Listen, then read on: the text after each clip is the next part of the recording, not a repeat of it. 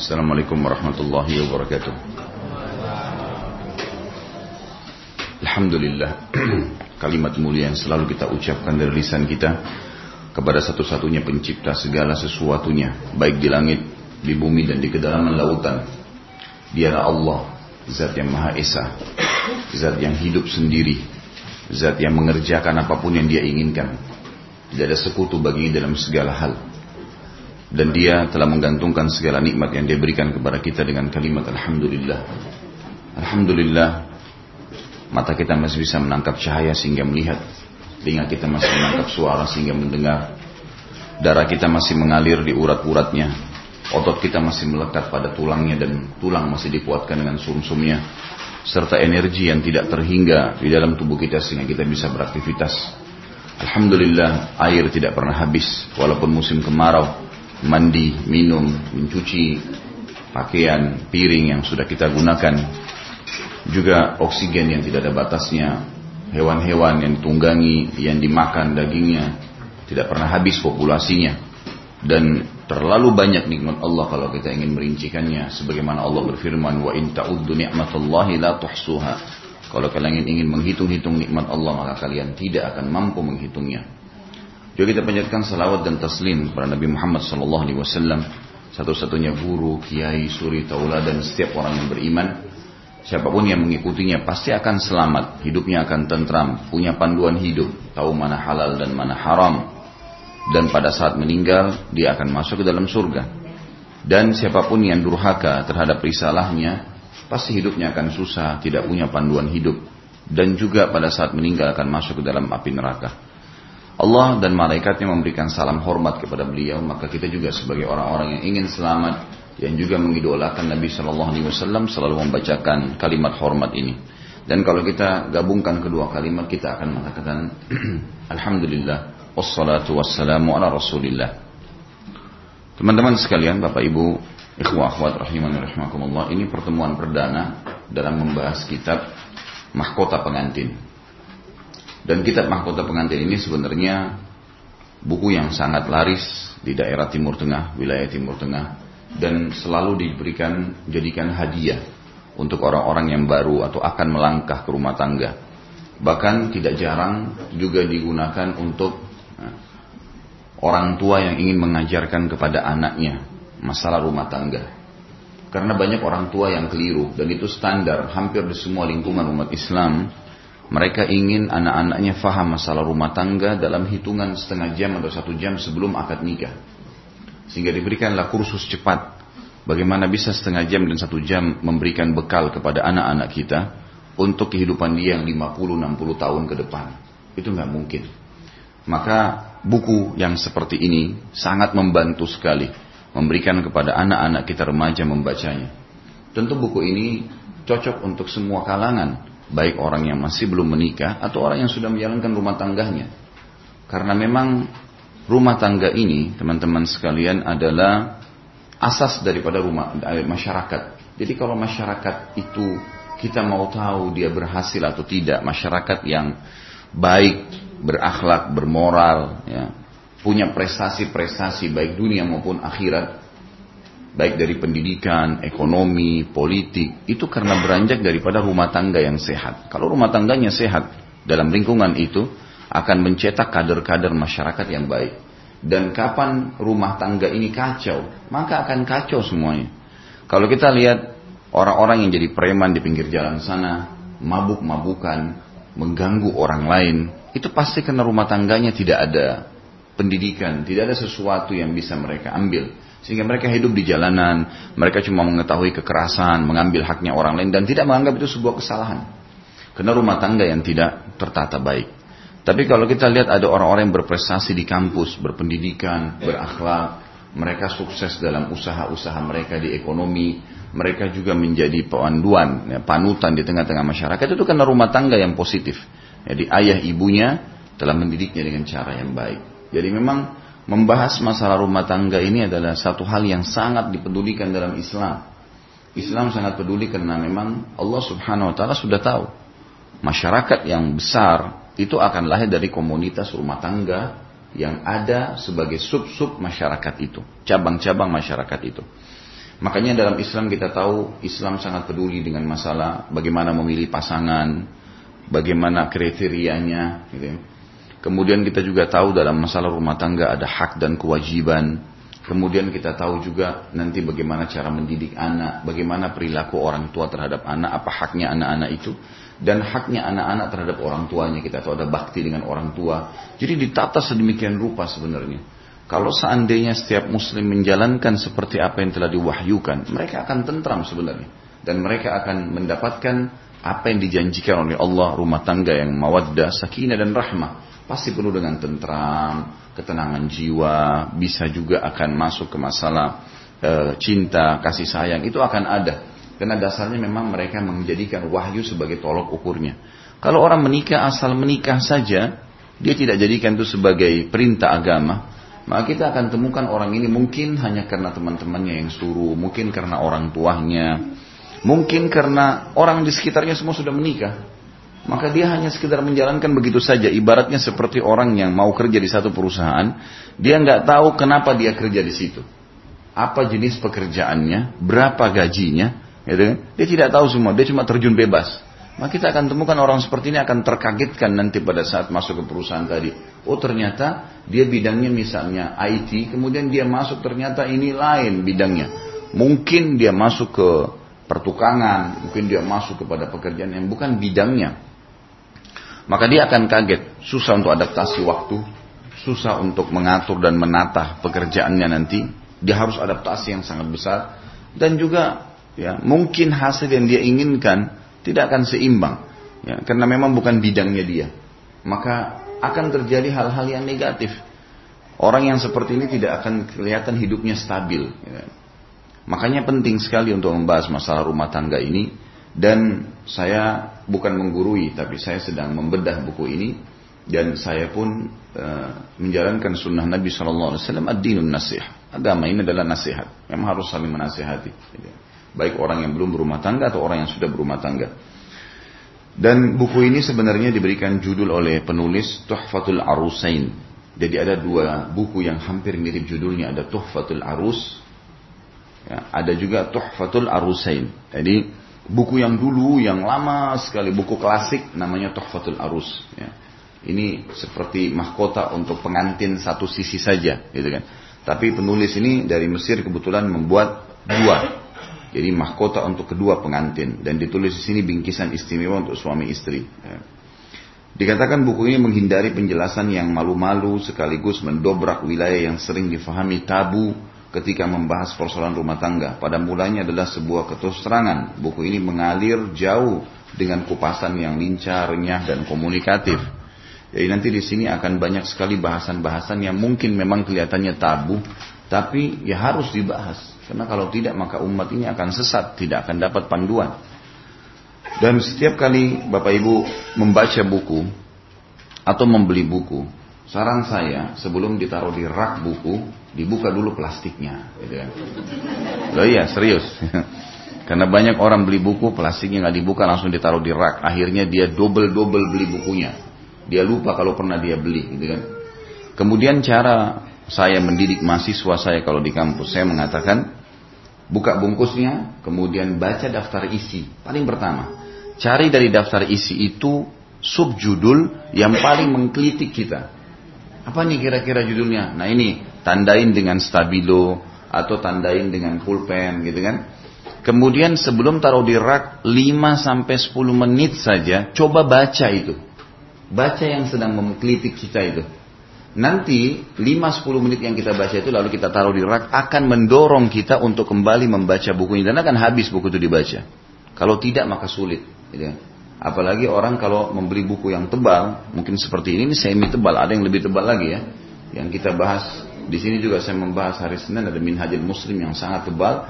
Itu memang kalau kita beli dan niatnya mau dibaca sendirian itu susah gitu kan kapan waktunya, baik kalau kita langsung memahaminya, makanya perlu dibedah, makanya perlu dibedah. Jadi daftar isi itu sebenarnya tujuannya ditulis buku secara ya ilmiah, tujuannya daftar isi untuk memberikan kerangka fikir. Fikirannya apa sih penulis ini? Apa yang dia mau sampaikan kepada kita sebagai pembaca? Nanti dari situ kita tahu, oh ternyata maunya dia seperti ini nih. Sebenarnya garis besar, garis besar. Jadi kita sudah tahu isi bukunya semua apa sih. Gitu. Nah kalau kita merasa sudah tahu, ya sudah, gitu. nggak perlu dibaca. Tapi kalau kita masih tahu, oh ini kayaknya saya belum tahu nih, atau saya mau tambah informasi, kita akan membacanya dari daftar isi. Ya. Saya akan mulai dengan daftar isi di sini ditulis oleh beliau. Ada pertanyaan pertama yang penting sekali. Beliau mengatakan mengapa perlu menikah, gitu kan. Ini ada bahasan sendiri dari halaman 6 sampai halaman 11 nantinya. Kemudian beliau punya rincian sub-sub bahasan yang besar, seperti misalnya menikah merupakan sunnah para rasul. Nanti ada contoh-contohnya kita akan baca. Kemudian waspada terhadap zina.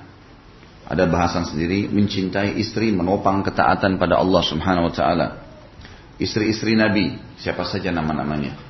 Ya, karena ini kita bahas masalah rumah tangga dan suri tauladan kita adalah Nabi Muhammad SAW. Banyak orang ditanya siapa istri Nabi, dia tidak hafal kecuali Aisyah yang lain gitu kan anggaplah Aisyah sama Khadijah gitu. yang lain masih banyak yang tidak tahu Sauda binti Zam'a tidak ditahu namanya gitu kan Ummu Salamah ya. Zainab juga itu ada dua orang gitu kan yang jelas ada istri-istri Nabi nanti akan disebutkan nama-namanya supaya kita punya gambaran gitu kan dan nanti akan kita berikan gambaran juga kenapa dalam Islam nanti akan ada bab sendiri ya berhubungan dengan bahasan masalah poligami, bagaimana memahaminya, kenapa harus ada dalam agama Islam, bagaimana sebenarnya dituntun oleh agama sehingga tidak ada kesalahpahaman di masyarakat karena ini dianggap tabu, gitu kan? Dianggap sesuatu lebih banyak ke negatif daripada positifnya. Kemudian ada sahaya wanita Nabi Shallallahu Alaihi Wasallam. Di dalam Islam juga ada bahasa nanti akan saya jelaskan tentang hamba sahaya dalam Islam, baik laki-laki ataupun perempuan. Kemudian ada pernikahan di masa jahiliyah. Bagaimana sih pernikahan sebelum Islam datang di Mekah itu? Seperti apa keadaannya? Landasan memilih istri, kriteria istri soleha, landasan memilih suami, eh, kesetaraan atau kafa'ah dalam pernikahan, sholat istikharah. Gitu. Kemudian dibolehkan memandang wajah wanita yang dipinang dan sebaliknya. Wanita juga boleh memandang laki-lakinya. Mahar, seperti apa panduan dalam Islam mahar itu? keputusan Nabi SAW tentang mahar minimal dan maksimal serta sahnya pernikahan dengan mahar hafalan Al-Quran yang dimiliki oleh suami. Kemudian ada larangan berlebih-lebihan dalam mahar, cincin tunangan boleh atau tidak. Yang dibolehkan bagi peminang setelah peminangan, apa saja yang dibolehkan? Setelah khidbah, apa yang dia boleh lakukan? Bolehkah dia komunikasi? Bolehkah ada pertemuan lagi dengan keluarganya misalnya? Kemudian nafkah untuk istri. Setelah menikah, sudah mulai masuk ke dalam bahasan rumah tangga. Nafkah, apa itu nafkah? Dan kenapa harus istri yang menerima nafkah? Ya. Malam kasih sayang, malam pengantin, hukum pergi ke salon bagi perempuan. Gitu kan. Mencabut bulu alis, cat kuku, memanjangkan kuku, nyanyian dalam pesta pernikahan, rukun dan syarat pernikahan, perbedaan antara ungkapan nikah sama zawaj. Ya, ini sama-sama dalam istilah agama Doa untuk sepasang pengantin, malam pengantin, sholat dulu, ini sebelum berhubungan biologis, meletakkan tangan di atas kepala istri dan mendoakannya. Lalu ada kisah nyata yang diangkat oleh beliau berhubungan dengan malam pertama ini. Doa laki-laki ketika menggauli istrinya, apa doanya dan apa manfaatnya, memecahkan selambut kegadisan, ya, itu ada dituntun secara agama dan ada beberapa hadis menjelaskan masalah itu. Bagaimana laki-laki berhubungan seksual dengan istrinya, pesta pernikahan atau walima boleh mengadakan pesta perkawinan dengan kurma, susu dan minyak samin kalau tidak bisa membeli kambing misalnya karena Nabi SAW menyuruh mengiklankan dengan satu ekor kambing. Dilarang mengundang orang kaya saja dalam walima. Jadi undang acara makan itu dibuka untuk siapa saja boleh mampir termasuk kalau ada orang yang lewat orang minta-minta misalnya. Bab tentang pernikahan, syarat dalam pernikahan, wanita-wanita yang haram untuk dinikahi, nikah tahwil, eh, tahwil ya ini juga akan ada penjelasan ada macam-macam nikah yang tidak dibolehkan ya nikah sigar nikah muhallil nikah mut'ah ya. kemudian nikah yang dilakukan oleh orang yang sedang ihram menikah dengan wanita pezina khulu. Kalau perempuan mau narik hak suaminya karena pelanggaran-pelanggaran suami diajukan kepada pengadilan sehingga terjadi perceraian. Nikah misyar kemudian nikah urf. Ini semua jenis-jenis yang akan kita jelaskan nanti. Di bab poligami, karena dia masuk dalam puncak daripada rumah tangga itu, takut miskin karena banyak istri dan anak, ada was-was yang terjadi kadang-kadang, hak istri atas suaminya, hak-hak suami, tidak minta cerai, hak istri, pesan-pesan untuk suami istri yang berpoligami akan dijelaskan nanti. Kemudian etika berumah tangga, pergaulan yang baik, etika suami, etika istri di rumah, diharamkan menyebarkan rahasia persetubuhan, tidak menyambut suami setelah kepulangannya dari pekerjaan dengan masuk ke kamar mandi. Jadi ini istihad penulis ya, berusaha untuk menjelaskan secara rinci. Jangan mengingkari kebaikan suami. Bagaimana jika suami kikir, tidak memberikan nafkah, apa yang harus istri lakukan sementara dia tidak punya kerjaan misalnya? Maka ini ada bahasan sendiri. Bagaimana istri menampakkan kemarahannya pada suami kalau ada sesuatu yang dia tidak suka? Apakah dia harus merontak-rontak, dia harus memukul atau apa? Mungkin ada adabnya dan ini akan ada adab dijelaskan nanti dengan mengenal karakter pasangan. Nasihat kepada suami agar istrinya tetap mencintainya. Nasihat untuk suami istri tinggal di rumah keluarga, baik di rumah keluarga suami ataupun istri, bagaimana semestinya diambil langkah Bolehkah kita numpang di rumah mertua misalnya, di rumah kerabat setelah menikah, atau lebih baik kita berumah tangga sendiri? Nanti akan ada bahasan sendiri.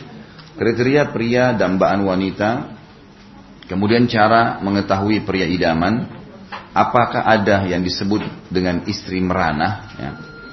Adakah suami yang meranah? Perbedaan antara zauja dengan mar'ah. Zauja istri, mar'ah ini umumnya wanita gitu. Kemudian ada bab nanti halaman 211 ini khusus masalah hubungan biologis tapi ini maaf ini saya tidak rincikan.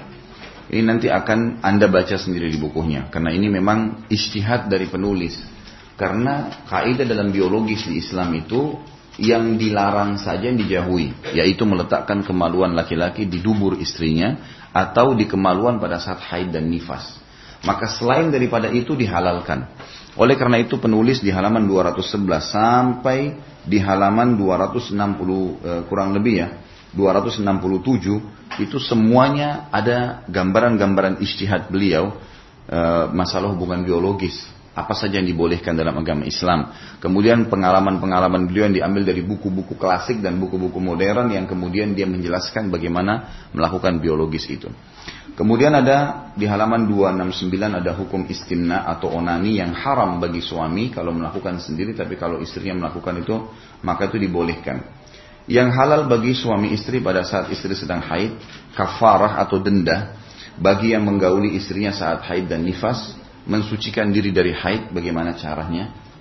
Hukum khitan bagi wanita, hukum azal dari istri, azal itu mengeluarkan sperma di luar kemaluan kalau kita sekarang menggunakan juga ya apa namanya eh, KB, program KB itu bagaimana dalam Islam hukumnya? Hukum memakai alat kontrasepsi, kemudian eh, hukum menggauli istri yang sedang menyusui, boleh atau tidak? Nanti kita lihat bagaimana dalil-dalilnya. Mengatasi kebiasaan onani yang buruk kalau laki-laki itu belum menikah.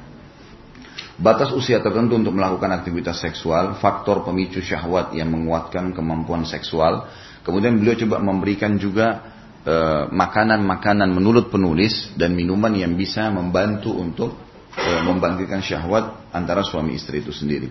Terakhir yang sangat menarik sebenarnya dalam buku ini karena saya bisa katakan buku ini lengkap karena beliau membahas ada satu bahaya sekali penyakit dalam rumah tangga yang banyak menjadi penyebab cerainya suami istri tapi orang tidak sadar yaitu sihir. Ya, jadi banyak orang rusak rumah tangganya karena sihir orang lain.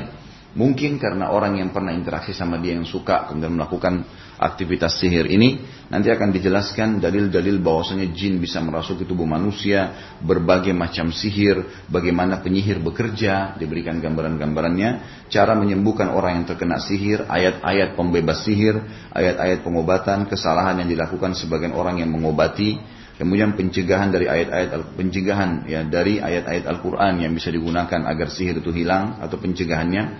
Petunjuk Nabi SAW untuk menolak sihir dan kesurupan dan akhirnya terakhir eh, profensif secara umum. Jadi ada kesimpulan secara umum. Kurang lebih seperti itu. Jadi daftar isi. Inilah isi buku itu, gitu kan. Nah, dengan membaca daftar isi seperti ini, teman-teman akan mendapatkan gambaran, oh ternyata buku ini isinya ini apa pun di antara judul-judul yang ada menggelitik, menarik buat kita, ditandai, baca, gitu kan. Kalau ada sesuatu yang tidak jelas nanti bisa ditanyakan di pertemuan kita tentunya. Baik, setiap buku, setiap tulisan ilmiah juga dibutuhkan mukaddimah namanya. Pendahuluan kalau bahasa Indonesia. Pendahuluan ini juga sama, dia sebenarnya kalau tadi daftar isi memberikan seluruh bahasan apa yang akan dibahas, tapi judul-judulnya saja, jadi orang bisa tahu. Kalau mukaddimah ini harus penulis bisa menulis kesimpulan dari satu buku ini. Apa alasannya dia menulis, apa saja yang dia ingin sampaikan di dalam buku itu. Jadi kalau ada di antara teman-teman yang mau menulis buku, maka dalam pendahuluan di awal pembukaan buku itu harus dia faham, gitu kan? Bagaimana eh, orang kalau baca mukaddimahnya sudah faham isi bukunya, gitu. seperti itu maksudnya. Dan biasanya secara ilmiah kalau orang menulis 10 lembar kertas, gitu kan? biasanya biasanya 10 sampai 20 lembar kertas itu minimal minimal mukaddimahnya satu lembar minimal. Per 20 per 10 per 20 itu satu lembar. Jadi kalau dia tulis sampai 100 lembar idealnya sebenarnya memang 10 lembar tuh.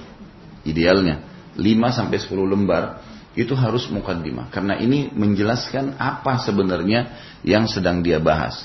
Kita pun kalau malas membaca buku dulu lagi waktunya sempit, maka kita bisa membaca mukaddimah, baca pendahuluannya. Itu sudah memberi, memberikan wacana kepada kita apa yang sedang dibahas oleh penulis tentunya. Tentu lembaran pertama di halaman satu, kalau teman-teman pegang bukunya, di halaman satu ini sebenarnya masih tahmid dan salawat yang disampaikan oleh beliau.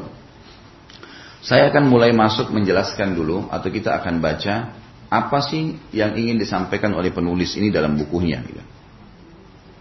Kita mulai di halaman 2 di paragraf yang kedua ya.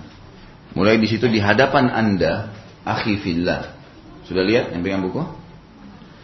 Di hadapan Anda akhi fillah, sebuah buku yang berisi kata-kata ringkas untuk menjelaskan jalan yang disyariatkan Allah Subhanahu wa taala untuk memelihara nasab, jalur keturunan. Jadi kita ini Allah SWT ciptakan laki-laki dan perempuan memang Allah sudah atur untuk saling menyatu untuk berkembang biaknya manusia. Nggak ada cara lain. Cara seperti itulah yang ada yang umumnya. Nasab itu adalah jalur keturunan akan terjaga dengan cara ini. Dan memakmurkan bumi. Dan akhirnya nanti lahir kader-kader manusia yang baik. Dan akhirnya memakmurkan bumi. Dan menjalankan seperti apa yang Tuhan kita mau. Yakni pernikahan. Inilah jalan yang disyariatkan Allah bagi para hambanya untuk menyalurkan naluri seksual dan memelihara keturunannya. Jadi dua kebutuhan dasar manusia, dia akan melampiaskan biologisnya karena secara alami Laki-laki dan perempuan butuh untuk saling menatap, butuh untuk ngobrol, butuh untuk ciuman, butuh untuk sentuhan, butuh untuk meletakkan kemaluan di kemaluan. Itu fitrah. Dan Allah mengatakan dalam Al-Quran masalah itu. A'udzubillahi minasyaitonirrajim dalam surah An-Nisa. Zuina linnasi hubbus syahawati minan nisa. Telah dihiasi dalam diri manusia itu hubbus syahawat. Hub itu rasa suka, syahwat itu diikuti dengan hawa nafsu. Jadi memang kita butuh untuk interaksi dengan lawan jenis. Selama orang itu normal, maka akan butuh. Allah telah membebankan itu pada kita dan mengajarkan caranya.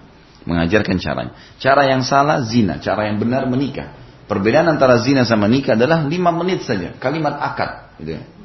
Karena orang kalau zina, dia lampiaskan biologisnya. Tapi subhanallah, zina haram. Semua yang haram itu pasti akan dimulai dengan ketakutan, kekhawatiran, dan diakhiri dengan penyesalan.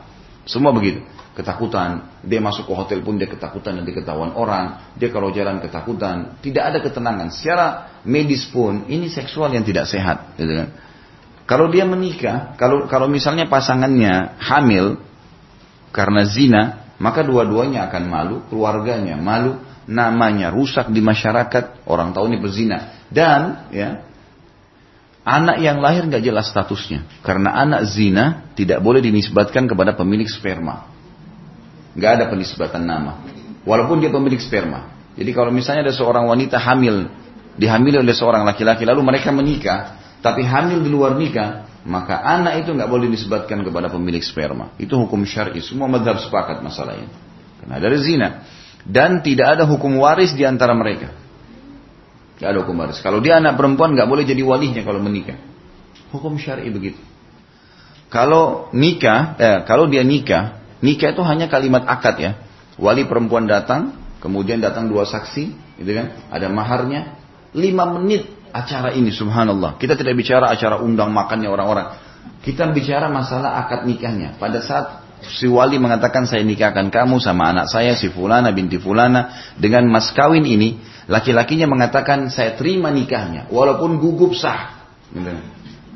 Loh iya karena di Indonesia kan orang gugup disuruh ulangi. Gitu cadel sedikit disuruh ulangi. Bagaimana dia dipaksa? Nggak mungkin. Dan kalaupun dia mengatakan saya terima saja, sudah cukup. Kalau dia bilang karena si ayah tadi perempuan sudah katakan saya nikahkan kamu sama anak saya si fulana binti fulana kan sudah diulang-ulangin semua dengan mas kawin ini sudah selesai dia tinggal mengatakan saya terima sah. Kalau dia mengatakan saya terima nikahnya fulana binti fulana dengan mas kawin itu pelengkap saja. Setelah itu orang semua tahu akan terjadi hubungan biologis, gitu kan? Coba pada saat mereka lakukan biologis, dua-duanya dalam kondisi tenang, gembira, kan gitu.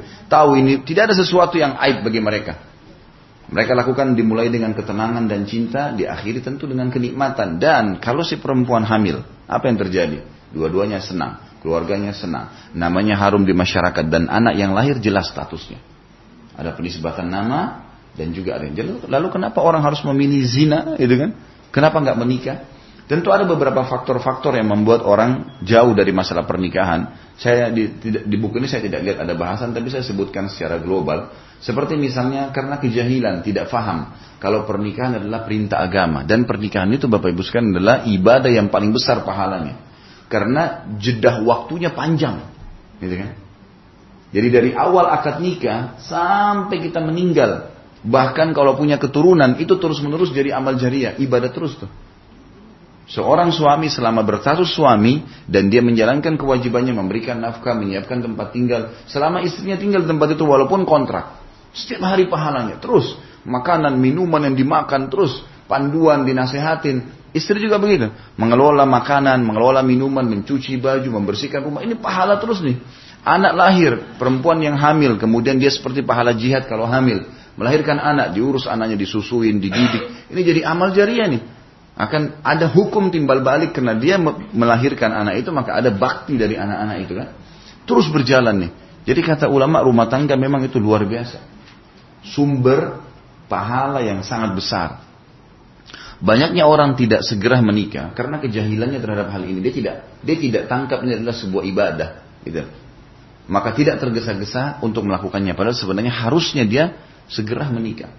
Yang kedua adalah faktor orang tidak mau menikah itu karena selain kejahilan tadi, karena kesibukan duniawi yang membuat dia lalai dari ibadah. Seperti misal, ada banyak mahasiswa yang mengeluh dengan saya, laki-laki tentunya, saya katakan mahasiswa, mahasiswinya belum pernah ada yang sampaikan ke saya di SMS, tapi kalau mahasiswa itu sering bilang sama saya, Ustaz, saya tingkat satu kuliah, saya terganggu, ya, saya sudah mulai ikut pengajian sunnah, sudah mulai paham agama, tapi saya tingkat satu kuliah, saya masih 3-4 tahun baru selesai. Saya ingin menikah, karena di dalam kampus ini saya terganggu sekali. Sana sini godaan banyak gitu. Teman-teman saya pada anggap zina itu biasa, mereka gonta-ganti pasangan dan terbuka peluang. Saya tinggal ngomong sama siapa saja wanita saya bisa lakukan kok. Sekarang saya ingin menikah, saya sampaikan pada orang tua saya, orang tua saya dengan sangat tegas melarang dan mengatakan kau tidak boleh nikah kecuali sudah sarjana. Ini orang tua yang egois nih. Gitu kan? Bagaimana caranya? Dia sih ada pelampiasannya, ada pasangannya. Anaknya gimana? Gak boleh. Kan itu. Oh iya benar. Sebab ada anak-anak nanti, ada mungkin kalau teman-teman nanti kalau punya anak sudah mulai besar, anda kan anda lihat rasa ada anak-anak yang bisa ngontrol syahwatnya, bisa sampai sarjana, dia luar biasa sampai sarjana sampai kerja bisa ngontrol diri itu lain, ada. Tapi nggak semua begitu. Umumnya manusia ada yang tidak bisa, bergejolak. Kalau ada anak yang sudah mulai membangkang, anak perempuan bangkang orang tuanya, lihat pasti di belakangnya ada laki-laki tuh. Kalau ada perempuan yang sudah bangkang dari laki-laki. Kalau laki-laki sudah mulai kurang ajar sama orang tua ada perempuan di belakangnya. Subhanallah. Karena ini memang sudah begitu. Fitnah yang paling besar bagi laki-laki perempuan. Fitnah yang perempuan adalah laki-laki. Gitu ya. Maka jangan sampai kesibukan dunia membuat orang sampai menunda pernikahan. Tidak bisa. Sampai saya pernah bahasakan ke jemaah pengajian saya. Lebih baik Bapak Ibu sekalian kalau kita punya anak kalau kita lihat orang ini, anak ini sudah membutuhkan pasangan hidup, artinya sudah mulai kelihatan, kelihatan dari tatapan matanya, gerak geriknya. Jangan ditunda pernikahannya, nikahkan. Carikan orang baik-baik, nikahkan. Lebih baik kita tambah satu piring makanan di atas meja kita untuk anak mantu yang juga jadi mahram. Kalau anak mantu laki-laki jadi mahram istri saya. Kalau anak mantu perempuan jadi mahram buat saya, gitu kan? Datangin satu piring tapi anak kita akan aman. Itu jauh lebih baik. Bagaimana banyak orang di Indonesia ini dan di Jakarta banyak fakta seperti itu. Dia membiarkan anaknya gonta-ganti pacar, bahkan sebuah kebanggaan bagi dia. Baiklah nak, mana pacarmu si fulan? Oh sudah putus. Baik, mana yang lain? Cari yang lain. Disuruh cari. Datang ke rumah, diizinkan malam minggu keluar bersama-sama. Kira-kira kalau keluar bersama-sama ke tempat gelap, ke tempat dingin, di bioskop, nggak terjadi perzinahan. Gimana cara orang tuanya nggak tanggung jawab nih? Dia lebih ridho anaknya melakukan perbuatan tersebut daripada dinikahkan. Subhanallah. Nah ini karena keja ini karena masalah faktor duniawi nih. Kadang-kadang sudah sarjana, cari kerja dulu nak, begini dulu nak, dan seterusnya. Maka ini biasanya menyebab penyebab daripada tertundahnya pernikahan. Padahal pernikahan adalah sunnah Nabi SAW. Nanti kan kita lihat banyak contoh bagaimana para sahabat tidak ada urusannya dengan ijazah nih. Pada saat mereka sudah ba'ah, Ba itu seperti sabda Nabi SAW, wahai anak-anak muda. Anak muda ini dari umur dari mulai balik sampai 40 tahun. Maaf yang sudah lebih 40 tahun ya. Jadi ini memang dimasuk kategorikan istilah syabab. Kata Nabi SAW, ya ma'asyar syabab, wahai anak-anak muda. Dari mulai balik sampai 40 tahun. Laki-laki perempuan sama. Masih dikategorikan orang yang diperintahkan Nabi SAW. Manis minkumul ba'ah, Kata Nabi SAW, Ya ma'syarah syabab, wahai anak-anak muda, mulai balik sampai 40 tahun. Manistata minkumul ba'a, ba'a ini siapa yang mampu ba'a? Ba'a kata ulama bukan mampu finansial, kaya raya, bukan sudah jadi pintar, bukan. Tapi dia si laki-laki siap mau bekerja mencari nafkah buat istrinya. Si perempuan siap mengandung anak dari suaminya. Itu ba'a namanya. Jadi tidak ada urusannya di sini dengan pendapatan. Karena nanti kalau dia sudah nikah, si suami sudah diwajibkan harus kerja. Lalu hiduplah sama-sama. Ya kalau pendapatannya cuma satu piring makan berdua ya sudah itulah. Itu kan. Jalani. Bukan harus punya sudah punya mobil mewah, sudah punya rumah yang besar. Itu susah gitu kan. Maka akan tertunda semua pernikahan. Kata Nabi SAW itu. Jadi harusnya dia menikah. Fal yatazawwaj. Menikahlah. Fa'innahu agaddu lil basar wa ahsanu lil. Karena dia akan sangat menjaga ya, penglihatan sekalian, penglihatan seseorang dari hal-hal yang haram dan akan menjaga kesucian, kehormatan, kemaluan kalian. Waman lam yastati. Kalau ada orang yang sudah syahwatnya ada, tapi dia belum mampu, dia masih belum punya ba'ah. Artinya dia merasa masih butuh ilmu untuk belajar, gitu kan. Tapi ini juga tidak boleh lama. Kata Nabi SAW, fa'alaihi bisawm. Dia harus puasa. Fa'innahu lahu, fa'innahu lahu bija. Karena dia akan menjadi penolong baginya. Untuk sementara meredam syahwatnya. Karena yang membangkit syahwat, memberikan syahwat adalah makanan dan minuman. Maka itu akan redam kalau seseorang puasa. Karena tidak banyak mengkonsumsi makanan dan minuman. Ini yang dimaksud. Tapi ini pun dalam batas waktu tertentu. Jadi sini dikatakan oleh beliau. bahwasanya Pernikahan ialah jalan yang disyariatkan Allah bagi para hambanya untuk menyalurkan naruri seksual dan memelihara keturunan. Sudah saya tadi berikan perbedaan antara nikah sama zina. Gitu kan, manfaat-manfaatnya. Segala puji bagi Allah yang telah menjadikan nikah bagian dari syariatnya agar menjadi jalan bagi hambanya untuk memakmurkan bumi. Bahkan untuk menyalurkan syahwatnya. Dalam dalam semua ini ia mendapatkan pahala. Jadi tadi selain orang itu misalnya kalau zina dapat dosa besar, kalau orang menikah itu dapat pahala besar. Pahala besar pada saat biologis ya. Jadi kalau zina kita dikecam tidak boleh sama sekali haram dosa besar. Bahkan Nabi saw mengatakan masuk dalam kategori tujuh dosa besar yang membinasakan. Setelah syirik, durhaka dengan orang tua, masuk setelahnya zina, riba, gitu kan. Jadi zina ini masuk dalam tujuh dosa besar yang membinasakan karena akan merusak nasab, gitu kan mem mempermalukan namanya dia. Ini harus difahami teman-teman sekalian ya, karena di Indonesia dijadikan senjata oleh sebagian orang tuh. Kalau orang tuanya nggak setuju dia hamil dulu di luar nikah. Nanti toh juga akan dinikahkan. Nah karena dia nggak paham hukum sebenarnya ini anak yang lahir tidak dinisbatkan kepada dia, percuma aja. Tidak ada nisbat nama dan tidak ada warisan di antara mereka. Dan kalau anak perempuan tidak boleh jadi walinya. Itu jelas sekali. Walaupun anak itu tetap berlaku hukum padanya, berbakti pada ibunya, gitu kan? Kalau ayah ini dianggap orang yang memang berlaku sebagai suami suami ibunya, mahramnya juga tapi bukan ayah dia. Ini pentingnya, harus diketahui itu. Kalau ada yang mengatakan lalu bagaimana sudah terlanjur berjalan Ustaz? Memang dalam hukum Allah harus ditetapkan Bapak Ibu sekalian. Kalau kita sekali loloskan nih, buka oh nggak apa-apa deh orang hamil luar nikah nanti nikah sama pasangannya boleh-boleh saja. Semua orang akan lakukan itu, gitu kan? Nah ini haram nggak boleh, harus ditinggalkan. Jadi satu dua orang dihukum, yang lainnya akan berhenti melakukan kesalahan itu. Kata Nabi Wasallam dalam hadis yang sahih, gitu kan? Fi bidi ahdikum sadaqah. Di kemaluan kalian ada pahala yang besar. Para sahabat penasaran mengatakan, ayati ahadunahu, ayati ahaduna ahlahu, walahu fihi ajir ya Rasulullah. Kalau kami menggauli istri kami, mendapatkan kenikmatan, wahai Rasulnya Allah, kami dapat pahala, sudah dapat kenikmatan, dapat pahala lagi. Kata Nabi SAW, Ara'aitum lawada'tumuhu fil haram, alakumul wizr. Tidakkah kalian lihat kalau kalian letakkan kemaluan kalian pada yang haram, kalian dapat dosa? Maka kata sahabat, bala ya Rasulullah. Iya ya Rasulullah, kami dosa besar, zina. Kata Nabi SAW, wa kadzalika fil halal. Begitu juga kalau dia letakkan kemaluannya pada yang halal.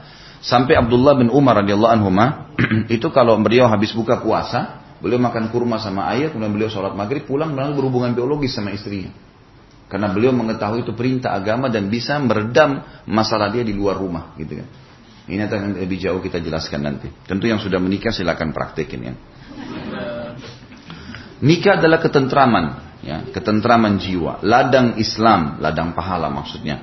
Memelihara anggota badan, ya. Karena orang kalau sudah menikah, pelampiasan biologisnya ada, si laki-laki makanannya siap, si perempuan punya tempat naungan rumah, akan menjaga kesehatan badan, jalan kesucian, terhormat. Kesenangan hidup sekaligus salah satu tanda kekuasaan Allah Subhanahu wa taala sebagaimana Allah berfirman dalam surah Ar-Rum ayat 21. A'udzu billahi minasyaitonir rajim wa min ayatihi an khalaqa lakum min anfusikum azwajan litaskunu ilaiha wa ja'ala bainakum mawaddatan wa rahmah inna fi dzalika laayatin liqaumin yatafakkarun dan di antara tanda-tanda kekuasaannya ialah dia menciptakan untukmu istri-istri dari jenismu sendiri. Jadi di sini nanti akan kita jelaskan juga definisi pernikahan. Kita hanya boleh menikah dengan lawan jenis laki-laki menantu perempuan dan dari anak Adam harus dari manusia, nggak boleh nikah sama jin, nggak boleh melampiaskan. Ya ada dukun kan begitu ya. Dukun-dukun itu banyak yang sampai tua, ya seperti apa namanya nenek-nenek sudah sampai tua tidak nikah. Ada ada laki-laki dukun itu tidak menikah karena ada salah ada juga syarat daripada syaitan yang bekerja sama untuk menikah dengan mereka. Ada juga orang yang karena sudah tiap hari berzina, jenuh dengan manusia, pelampiasan biologisnya kepada hewan misalnya, kayak di Eropa, di Amerika, ada terjadi kan? Kebanyakan mereka yang memelihara maaf hewan anjing itu mereka melampiaskan biologisnya dengan hewan tersebut. Maka Allah sebutkan itu ya, dalam Al-Quran. Agar kamu untuk apa dijadikan jadi jenis kalian sendiri dari manusia dan lawan jenis laki-laki dan perempuan agar kamu cenderung dan merasa tentram kepadanya dan dijadikanlah di antaramu rasa kasih sayang, rasa kasih dan sayang. Sesungguhnya pada yang demikian itu benar-benar terdapat tanda-tanda bagi kaum yang mau berpikir. Ini adalah kata-kata yang saya bisikan di telinga setiap pemuda dan gadis yang ingin membangun keluarga islami yang bahagia. Kata-kata yang diambil dari kitab Robnya Allah subhanahu wa ta'ala dan sunnah rasulnya Muhammad SAW sebagai metode dan jalan dalam hidupnya. Terutama kepada kedua pengantin yang mengawali bahtera kehidupan yang untuk berlayar menuju ke akhirat. Jadi ini ditujukan kepada pemuda dengan pembicaraan yang tepat untuknya. Ada juga sedikit uh, kultum saya di YouTube itu ada judulnya Jalan Tol menuju ke surga. Coba didengar deh. Saya kurang lebih kurang dari 15 menit ada saya bahas tentang rumah tangga adalah jalan tol menuju ke surga. Dan memang betul teman-teman sekalian. Begitu akad nikah, mulailah ladang pahala terbuka besar di depan mata kita. Bagaimana tidak? Seorang perempuan hanya melayani mendatangkan air, buatin kopi, bersihin baju, masuk surga. Meninggal masuk surga. Gitu kan? Itu sudah cukup, sudah ladang pahala. Kalau dia mencari lagi ladang pahala di luar rumahnya cuma tambahan. Dalam rumahnya sudah luar biasa. Dia tidak usah repot-repot keluar rumahnya. Jadi perempuan walaupun berputar-putar di rumahnya saja itu sudah cukup buat dia. Loh ya. Kata Nabi SAW, wanita mana pun yang menjaga lima waktu sholatnya. Tidak dihubungkan dengan sholat sunnah. Sunnah tambahan berarti. Dan berpuasa Ramadannya tidak dihubungkan dengan puasa sunnahnya. Dan melayani suaminya. Padahal yang ma'ruf yang dibolehkan dalam agama kalau dia meninggal dia boleh masuk dari delapan pintu surga yang mana dia mau. Tinggal tunggu mati selesai masuk surga. Luar biasa mudahnya gitu kan? Bagi laki-laki juga begitu. Dia tinggal sibukkan kata Nabi SAW dinar yang engkau infakkan di jalan Allah. Dinar jihad ya. Dinar yang engkau infakkan untuk membebaskan budak. Dinar yang engkau e, berikan kepada fakir miskin. Dan dinar yang engkau berikan kepada istri anakmu jauh lebih besar pahalanya. Dia nggak usah repot-repot sodok di sana sini dia kasih kepada keluarganya, tentu dia juga punya hak untuk memberikan ke orang tuanya, kepada kerabatnya, iya. Tapi di sini di dalam rumahnya sudah ada lahan yang luar biasa gitu. Jadi sebenarnya itu sangat penting untuk difahami. Ini yang dikatakan oleh penulis tadi tentang bagaimana setiap pemuda laki-laki dan pemudi perempuan, muslim dan muslimah itu memahami tentang rumah tangga ini sangat penting dalam kehidupan mereka. Ada beberapa bahasa Arab tentu diterjemahkan di sini. Air berbau busuk berawal dari busuknya tanah. Kebusukan kaum berawal dari kebusukan nikahnya. Jadi pada bahasa Arab mengatakan begitu. Jadi kalau ada bau, ada air yang bau, itu ternyata karena memang sumbernya di bawah tanah itu ada yang bau. Gitu kan? Seperti itulah. Nah, masyarakat yang rusak berawal dari pernikahan yang rusak. Ini pergaulan biologis yang salah. Dikatakan oleh penulis, saya membagi buku ini menjadi dua bagian. Pada bagian pertama, saya coba menjelaskan kepada setiap pemuda yang sudah siap untuk menikah, apakah jalan yang wajib ia tempuh saat memilih istri di masa depan. Juga untuk setiap gadis yang dipinang oleh suami di masa depan, apakah ukuran yang diletakkan Islam dalam memilih suami? Ini adalah langkah paling penting bagi laki-laki dan wanita dalam kehidupannya. Ini adalah bahtera yang akan dikendarai oleh laki-laki dan wanita dalam meraungi mengarungi lautan kehidupan yang bergelombang. Karena itu masing-masing hendaklah memperhatikan calon pasangannya. Jadi ini penting sekali dari awal sampai sebagian ulama kejiwaan yang namanya ilmu tarbiyah itu mengatakan termasuk haknya anak adalah memilih pasangan yang benar dari awal. Karena ada hadis yang berbunyi takhayyaru linutafikum. Pilih tempat kalian meletakkan bibit kalian. Diperintahkan begitu. Tidak boleh sembarangan karena kalau laki-laki sembarangan meletakkan spermanya pada rahim seorang wanita, setetes saja sudah cukup membuat ada anak, anak hamil, gitu kan? Kalau perempuan ini tidak benar, akhlaknya tidak benar, pezinaka, sudah cukup untuk membuat itu tetap jadi ibunya selamanya, anaknya, ibunya si anak itu. Begitu pula si perempuan salah memilih suami, status spermanya jatuh ke rahimnya hamil, maka si laki-laki seburuk apa pun dia tetap akan dinisbatkan jadi ayahnya. Kan bahaya sekali ya. Jadi salah milih pasangan salah semua ke depan nih, bahaya sekali. Kayak nggak boleh sembarangan gitu. Ini yang beliau tekankan masalah itu. Kemudian langkah-langkah apakah yang jadi nanti akan dirincikan oleh beliau seperti apa sih memilih cara memilihnya seperti apa laki-laki memilih perempuan yang bagaimana perempuan memilih laki-laki yang bagaimana kemudian langkah-langkah apakah yang diletakkan Islam untuk meminang dan menikah Bagaimana cara pernikahan islami? Bagaimana cara konsep ta'aruf? Saya mau tahu nih perempuan bagaimana? Saya mau tahu nih laki-laki bagaimana? Bagaimana caranya, gitu kan? Maka ada metode yang diajarkan dalam Islam. Ada metode, jadi bukan dengan berpacaran. Saya pernah ditanya, Ustaz hukumnya pacaran bagaimana? Saya bilang boleh, halal, tapi setelah akad nikah. Loh iya. Setelah akad nikah pacaran sepuasnya, pergi makan berdua, jalan berdua, macam-macam. Tidur sama-sama, nginep di hotel, nggak ada yang silakan pacaran sepuasnya. Tapi jangan sebelum nikah, karena haram dalam Islam, kan gitu. Cuma tinggal menempatkan pada tempatnya saja.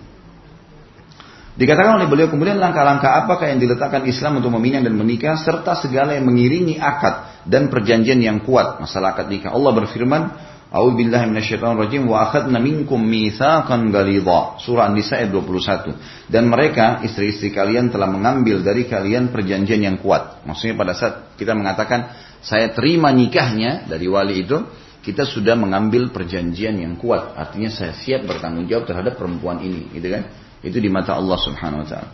Perjanjian inilah yang akan mengikat kedua belah pihak dengan ikatan kasih dan cinta hingga hari kiamat. Karena kalaupun meninggal tidak sempat cerai, ketemu nggak di hari kiamat?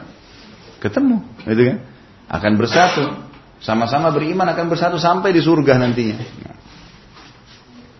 Perjanjian ini yang akan mengikat kedua belah pihak dengan ikatan kasih dan cinta hingga hari kiamat. Setelah itu saya membicarakan tentang malam pengantin dan adab-adab yang harus dimiliki laki-laki dan perempuan. Setelah menikah pun maka ada adab-adabnya. Dan nanti akan saya titip beratkan teman-teman sekalian, jangan pernah belajar biologis dari film porno. Ini benar-benar nggak boleh mutlak. Bagaimana bisa saya seseorang, bukan alhamdulillah bukan saya, seseorang sama istrinya duduk nonton film porno berdua. Si istri leluasa melihat si laki-laki yang bukan mahramnya tadi dengan kelebihan fisiknya, dengan warna kulitnya yang lebih. Kalau itu semua lebih dari suaminya, kira-kira apa yang akan terjadi? Dia pasti pada saat biologis pun tidak akan sehat. Dia akan bayangkan siapa yang dia lihat di film itu kan. Sama halnya si laki-laki tadi. Bagaimana istrinya bisa membiarkan lihat perempuan yang jauh lebih sempurna daripada dia. Kenapa saya akan dicari yang sempurna? Supaya bisa menarik, supaya laku filmnya.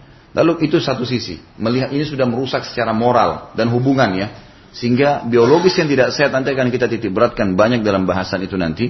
Yang tidak sehat adalah membayangkan orang lain dan sebagian ulama mengatakan membayangkan orang lain bisa masuk dalam bab-bab zina, awal-awal zina. Maka harus menikmatin pasangan sendiri dan caranya harus gundul basar. Harus jaga penglihatan dari yang haram tuh. Nggak bisa enggak. Ini harus digaris bawahi gitu kan. Jadi harus hati-hati berhubungan dengan masalah. Yang kedua, kita mendukung perzinahan. Kalau lagi zina kita lihat gitu kan. Walaupun hanya berdua sama suami, walaupun hanya sendirian, kita sama saja mendukung berzinahan. Kita beli kasetnya, duitnya sudah haram tuh. Kemudian kita tonton, belum lagi ada orang yang luar biasa, ya. Dia bukan loyal dalam kebaikan, ngajak orang ke masjid, ngajak orang nonton rame-rame, kan itu. Ini bahaya sekali. Berapa banyak dosa yang dia dapatkan. Ini bahaya sekali. Yang ketiga, mengajarkan biologis yang tidak islami. Karena mereka akan pakai cara-cara mereka. Najis lah, kotor lah, dari dubur lah, dan seterusnya. Ini semua haram dalam agama Islam.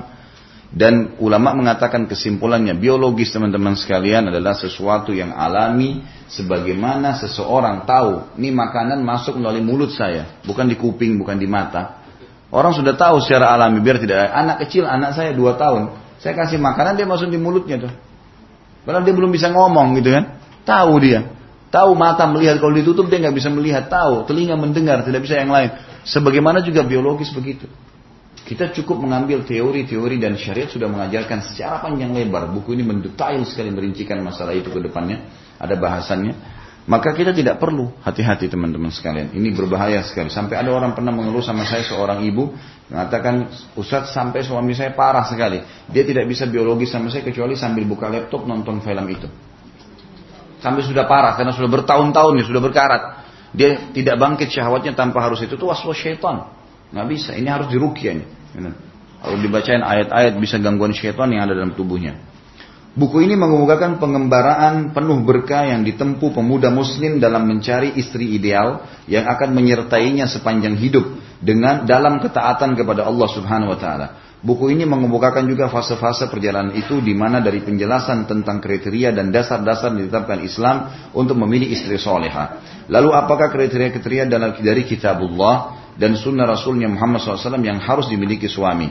Buku ini juga mengemukakan tentang sebagian hal yang terjadi yang dan dihadapi peminang berupa permasalahan yang berkaitan dengan peminangan dalam dan hukum-hukumnya, mahar, kafaah atau keselarasan, dan permasalahan lain seperti melihat wanita yang dipinang yang disyariatkan dan hukum-hukumnya yang dihalalkan bagi peminang terhadap wanita yang ia pinang yang dihalalkan bagi peminang setelah akad nikah Apakah peminang wajib memberi nafkah kepada wanita yang ia pinang sedangkan ia masih berada di rumah ayahnya, si perempuan masih di rumah ayahnya?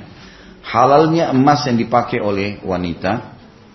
Hukum-hukum pernikahan seperti tempat akad, wali, rukun dan syarat akad, doa untuk kedua mempelai, walima atau pesta pernikahan dan seterusnya. Kemudian hukum hulu, hukum nikah al-urf. Urf ini e, tradisi, ya. Kalau ada orang karena nikah hanya karena tradisi, Nah, jadi kita harus tahu setiap muslim dan muslimah harus menjadikan Islam sebagai tradisinya. Jangan tradisi diislamkan. Garis bawah itu. Karena ada suku-suku di Indonesia ini yang memang malah dibalik tradisinya yang diislamkan. Mereka muslim tapi bukan cara Islam. Ya. Kemudian pesan-pesan untuk mewujudkan rumah tangga yang bahagia, ada hak istri, ada hak suami, etika-etika untuk suami istri. Kemudian buku ini juga memaparkan hukum jima atau seksual dan berbagai persoalannya antara lain hukum seks dan cara memulai malam pengantin, diharamkan mencubui istri dari dubur atau anus dan pada saat haid, solusi dari ejakulasi dini, ya, makanan dan obat-obatan yang dapat menambah kekuatan seksnya, manfaat dan kerugian seks kalau terlalu berlebihan atau kurang sekali, hukum azal tadi mengeluarkan sperma di luar kemaluan istri, mengobati robt atau ketidakmampuan melakukan seksual pada malam pengantin dan saya memohon kepada Allah kata beliau agar usaha ini benar dan ikhlas karena wajahnya Allah yang mulia. Dan jika ada yang saya tulis, jika yang saya tulis ini benar, maka itu berasal dari Allah semata. Dan jika di sana terdapat kesalahan, maka itu berasal dari saya dan syaitan. Allah dan Rasulnya terbebas darinya. Ya. Jadi ini kurang lebih mukaddimah. Kita sudah punya gambaran apa yang diinginkan oleh penulis dalam masalah ini.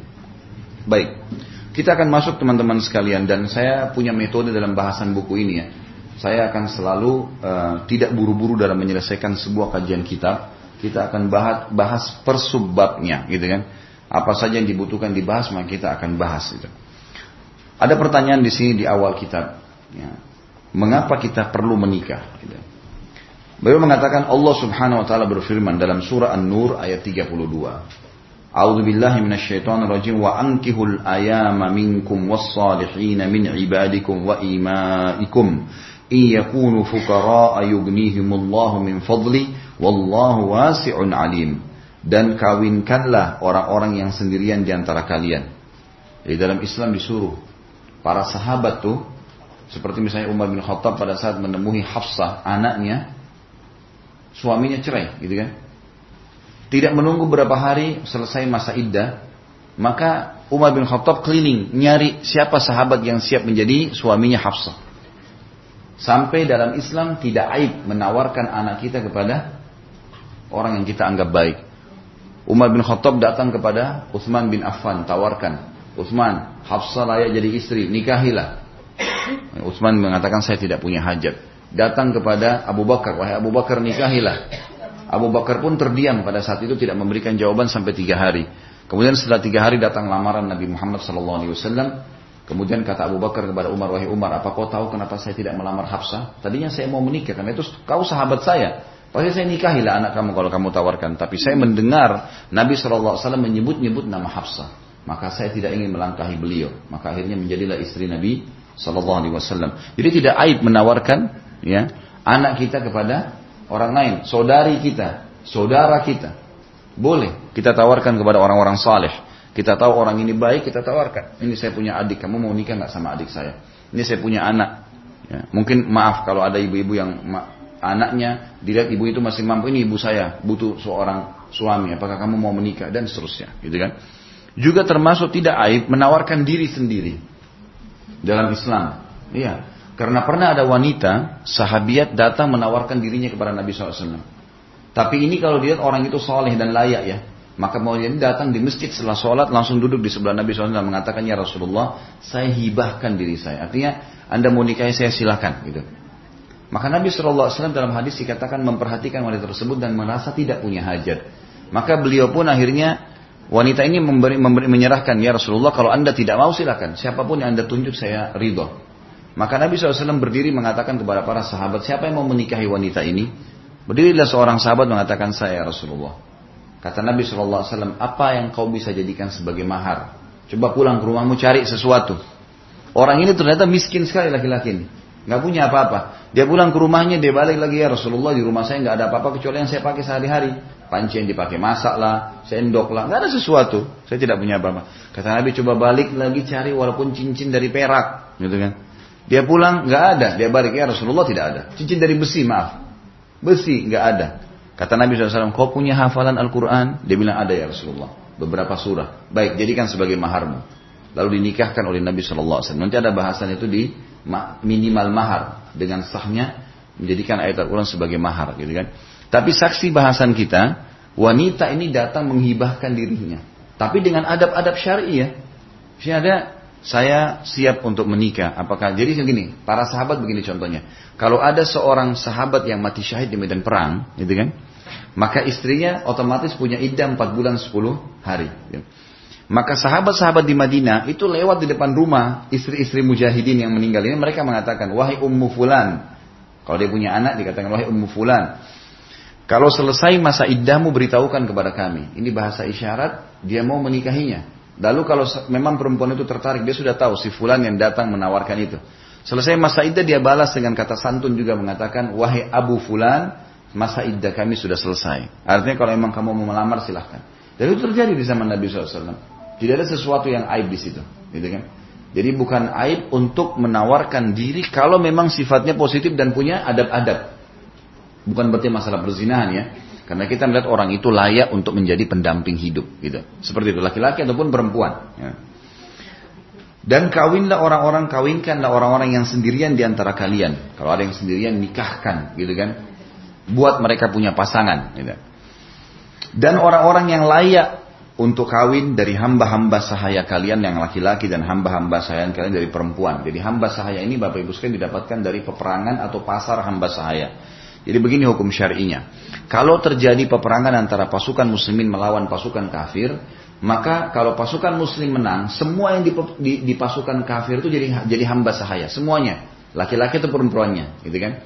Lalu dibagikanlah kepada para mujahidin. Nah, hamba sahaya dalam Islam itu diatur. Semua peperangan, semua agama, gitu kan? Semua suku itu kalau menang perang, mereka akan menjadikan hamba sahaya yang kalah. Tapi Islam mengaturnya. Hamba sahaya dalam Islam ini ada hukum sendiri. Ya, ada bab namanya bab raqabah, memang pembebasan budak. Jadi budak dalam Islam ini dibagi kepada para mujahidin dan dianjurkan dalam Islam untuk bebasin. Selalu kita temukan ayat ada fatahrir raqabah, bebasin budak, bebasin budak. Seperti misal orang berhubungan biologi suami istri di siang hari Ramadan Apa dendahnya? Kafarahnya? Mereka harus bebasin budak. Kalau nggak bisa, nggak ada, baru mereka puasa dua bulan berturut-turut. Kalau mereka tidak bisa, baru memberikan makan 60 orang miskin. Gitu kan? Kalau ada orang sumpah bohong atau salah, demi Allah begini, tapi tidak benar. Dengan denda, kena kafarah, bebasin budak. Puasa tiga hari berturut-turut atau memberikan makan 10 orang miskin. Jadi kita temukan di sini pembebasan budak bagian daripada pembersihan dari kesalahan kita, gitu kan? Juga dianjurkan dalam Islam budak itu dimuamalahkan, di, di, diperlakukan sama dengan yang lainnya. Nabi SAW menyuruh seluruh sahabat untuk memberikan makan, memberikan pakaian. Budak-budaknya sama dengan apa yang dimakan oleh keluarganya dan dipakai oleh keluarganya. Sampai Abdurrahman ibn Auf radhiyallahu anhu itu memiliki banyak sekali budak. Setiap hari belum membebasin puluhan budak. Beli budak lalu bebasin, selalu bebasin gitu kan. Dan beliau kalau lagi jalan sama budak-budak yang banyak, Ya, ada ratusan banyak sekali budak-budaknya itu tidak bisa dibedain mana Abdurrahman mana budaknya, pakaiannya sama, gitu kan. Jadi memang dalam Islam ada seperti itu ya, ada seperti itu. Nah kemudian juga boleh ada hukum namanya pembebasan budak ini maula, ya. Seperti misal gini, saya punya seorang budak, laki-laki atau perempuan, lalu saya bebasin, saya katakan saya bebasin kamu karena Allah. Maka ada namanya hukum maula. Maula ini seperti misalnya kalau Bapak Ibu pernah baca ada Abdullah bin Umar sahabat Nabi punya seorang budak laki-laki namanya Nafi. Nafi ini dibebaskan oleh Ibnu Umar. Kamu bebas karena Allah. Maka dikatakan dalam riwayat hadis karena Nafi ini belajar terus dengan Ibnu Umar menjadi ulama hadis, maka dikatakan Nafi maulanya Ibnu Umar. Maula maksudnya adalah dia dibebasin oleh tuannya dan kalau si budak ini bebas, kemudian dia bekerja jadi kaya raya, kemudian dia mati, si tuan yang bebasin punya hak waris. Ada hukum sendiri, namanya hukum maula. Ada hukum yang lain namanya hukum mukatabah. Mukatabah itu si budak ini bisa mengatakan pada tuannya, tuan saya mau bebas. Apa syaratnya? Apa yang anda mau? Kata tuannya, saya mau kamu bayar saya satu juta rupiah. Kamu bebas setelah itu. Kata budaknya baiklah, saya bayar cicil ya. Saya bayar sebulan seratus ribu. Bisa nggak? Sepuluh bulan saya bebas. Kata tuannya baiklah. Kamu bebas. nggak masalah. Dibayarlah seratus ribu. Ini namanya mukatabah. Dan ini Allah SWT memerintahkan. Bahkan menganjurkan untuk memudahkan agar budak itu bebas. Gitu kan. Tapi tidak boleh mukul budak sembarangan. Gitu kan. Tidak boleh menindas mereka. Harus memberikan haknya. Gitu kan. Bahkan dianjurkan untuk dibebasin. Nah ada budak laki-laki, ada budak perempuan. Nah budak-budak perempuan dan laki-laki ini boleh juga diajak menikah. Syaratnya adalah tuannya bebasin dulu, gitu kan? Kamu bebas ya, saya bebasin, baru menikahlah. Ya. Jadi ini termasuk yang dimaksud dalam ayat tadi dikatakan dan nikahkanlah hamba-hamba sahaya kalian laki-laki dan hamba-hamba sahaya kalian perempuan. Boleh juga dinikahkan antara hamba sahaya sama hamba saya. Seperti kalau pernah dengar ulama besar namanya Hasan Basri. Pernah dengar ya? Hasan Basri itu ibu dan ayahnya budak, budaknya sahabat, gitu kan? Yang satu budaknya Abu Bakar, yang satu budaknya Zaid bin Thabit. Zaid bin Thabit. Maka ibu dan ayahnya ini dinikahkan oleh kedua sahabat tadi. Sehingga lahirlah Hasan Basri yang akhirnya ya e, ibunya Hasan Basri ini kalau tidak salah e, pernah menjadi budaknya Ummu Salamah, istri Nabi SAW. Lalu kalau ibunya lagi pergi ke pasar disuruh beli sesuatu oleh Ummu Salamah, Ummu Salamah kalau Hasan Basri nangis sambil didiamkan disusui, bukan disusui sebenarnya, jadi diberikan e, maaf payudaranya supaya dia tenang. Maka diberikan julukan Hasan Basri anak susu Nabi Shallallahu Alaihi Wasallam. Walaupun Ummu Salamah itu sudah tua, nggak bisa lagi punya anak. Tapi seperti itulah yang dimaksud dengan hamba sahaya. Jika mereka miskin dan ini adalah janji dari Allah. Kalau orang miskin kemudian dia menikah, janji Allah akan kayahkan. Asal niatnya karena ibadah. Jika mereka miskin, Allah akan memampukan mereka, memberikan mereka kekayaan dengan karuniahnya. Dan Allah maha luas pemberiannya dan maha mengetahui. Surah An-Nur ayat 32. Kemudian surah Al-A'raf 189. Jadi alasan kita menikah tadi sudah jelas ya. Kita perintah agama, disuruh menikah. Dan penyebab kita bisa mendapatkan hasil, pendapatan. Anak-anak subhanallah kalau sudah mulai Mungkin ada di antara kita punya anak kekanak-kanakan misalnya, umurnya 17 tahun, 20 tahun, kekanak-kanakan. Coba nikahkan. Tiba-tiba berubah. Kalau laki-laki tiba-tiba kayak punya tanggung jawab, gitu kan. Banyak begitu terjadi. Sudah dinikahkan punya tanggung jawab, merasa suami, kontrakin rumah, sewain kos-kosan, silakan pergi sana tinggal hidup. Suruh keluar, tanggung jawab gitu kan. Begitu juga dengan perempuan tuh, tiba-tiba berubah dari kanak-kanak terdidik, terbina, mulai melayani suaminya, mulai gini. Jadi ada pembentukan karakter tuh juga dalam rumah tangga itu. Allah mengatakan dalam surah Al-Araf 189, A'udzubillahi minasyaitonir rajim, "Huwallazi khalaqakum min nafsin wahidah min nafsin wahidatin wa ja'ala minha zawjaha liyaskuna ilaiha." Dialah yang telah menciptakan kamu dari diri yang satu dan dia menciptakan istrinya agar dia merasakan senang kepadanya. Ya. Hai sekalian manusia, bertakwalah kepada Rabbmu yang telah menciptakan kamu dari seorang diri dan daripadanya Allah menciptakan istri dan dari keduanya Allah mengembangbiakan laki-laki dan perempuan yang banyak dan bertakwalah kepada Allah ya, yang dengan menggunakan namanya kalian saling meminta satu sama yang lain dan peliharalah hubungan silaturahim sungguhnya Allah senantiasa menjaga dan mengawasi kalian. Ini surah An-Nisa ayat 1 ini terjemahannya. Bunyi ayatnya a'udzubillahi minasyaitonirrajim ya ayuhan nasu inna khalaqnakum min dzak eh, ya ayuhan eh, ya ayuhan nas ittaqu rabbakum alladzi khalaqakum min nafsin wahidah وخلق منها زوجها وبث منهما رجالا كثيرا ونساء واتقوا الله الذي تساءلون به والأرحام إن الله كان عليكم رقيبا Kemudian juga surah Ar-Rum ayat 21 Allah SWT menjelaskan Jadi tujuan pernikahan yang kedua di sini mengapa harus menikah adalah pengembang biakan kalau yang pegang buku bisa dikasih situ ya. Jadi surah An-Nur tadi itu karena ibadah. Ya, tujuannya untuk melakukan perintah Allah. Kemudian juga yang kedua untuk menjadi kaya, punya pendapatan. Ya, si suami akan otomatis bekerja. Si istri akan memberikan ketenangan pada suaminya dengan siapnya makanan, rapihnya rumah, didikan anak dan seterusnya.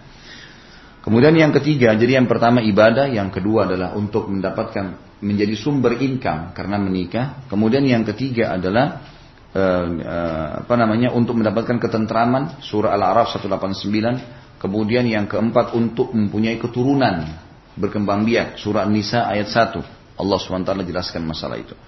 Kemudian surah Ar-Rum ayat 21 yang artinya dan di antara tanda-tanda kekuasaannya ialah dia menciptakan untukmu istri-istri dari jenismu sendiri supaya kamu cenderung dan merasa tentram kepadanya dan dijadikan diantaramu rasa kasih dan sayang. Sesungguhnya pada demikian itu benar-benar terdapat tanda-tanda bagi kaum yang mau berfikir.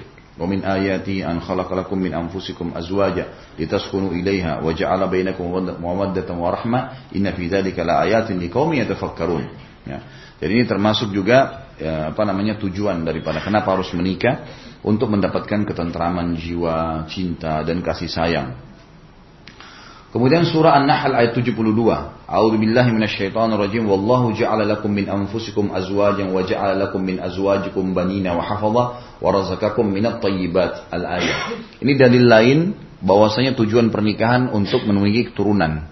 Jadi kalau maaf, ibu-ibu atau akhwat kita di sana kalau ada orang yang mau melamar dan dia berikan syarat, saya mau nikah tapi saya nggak mau punya anak. Dari awal tolak pernikahannya, tolak lamarannya, gitu kan? Karena nggak bisa. Tujuan pernikahan memang tujuan untuk punya anak. Bagaimana orang hubungan biologis nggak hamil? Ya, sedangkan orang pakai KB saja bisa saja hamil, gitu kan? Sulit, nggak mungkin itu. Itu tujuan. Makanya Allah katakan dalam surah An-Nahl ayat 72, Allah menjadikan bagi kalian istri-istri dari jenis kalian sendiri dan menjadikan bagi kalian dari istri kalian itu anak-anak dan cucu-cucu dan memberikan kalian rezeki yang baik-baik. Artinya, setelah kalian jalankan itu Allah akan jaminkan adanya rezeki. Rasulullah SAW juga, Rasulullah SAW yang berakhlak Al-Quran menganjurkan dan memotivasi kita untuk menikah Imam Bukhari meriwayatkan dari Abdurrahman bin Yazid radhiyallahu anhu ia berkata, "Dakhaltu ma'a Al-Qamati wal Aswadi ala Abdullah, faqala Abdullah kunna ma'a Nabi sallallahu alaihi wasallam shababan la najidu syai'an." فقال لنا رسول الله صلى الله عليه وسلم يا معشر الشباب من استطاع منكم من استطاع الباء فليتزوج فإنه أغض للبصر وأحسن للفرج وَمَنْ لَمْ يَسْتَطِعْ yastati' بِالصَّوْمْ فَإِنَّهُ لَهُ fa.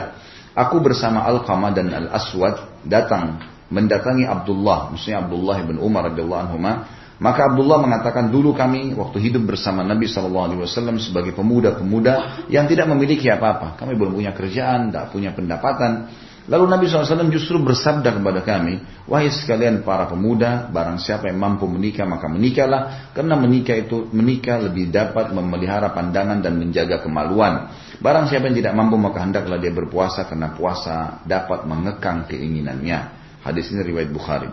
Sabda Nabi SAW al-ba'ah dengan hamzah dan tak taknif ya mamdud ini maksudnya dalam istilah grammar bahasa Arab ya. Mengenai kata ini ada bacaan lainnya tanpa hamzah dan mad. Terkadang dengan hamzah dan dipanjangkan dengan tanpa ha. Diucapkan juga al-baha. Bisa juga makna al-bahas. Seperti a, pertama, tapi dengan huruf H. Sebagai pengganti huruf Hamzah. Konon dengan mat artinya mampu untuk membiayai pernikahan. Sedangkan dengan memendekkan mempunyai makna persetubuhan. Jadi dua-dua punya makna yang sama.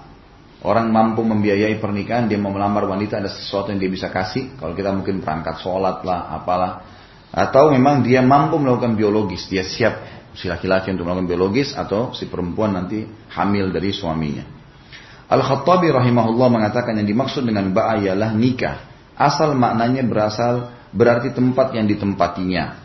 Al-Maziri mengatakan akad pada wanita diambil dari kata-kata ba'a karena perihal orang yang menikahi wanita adalah menempatkannya di rumah.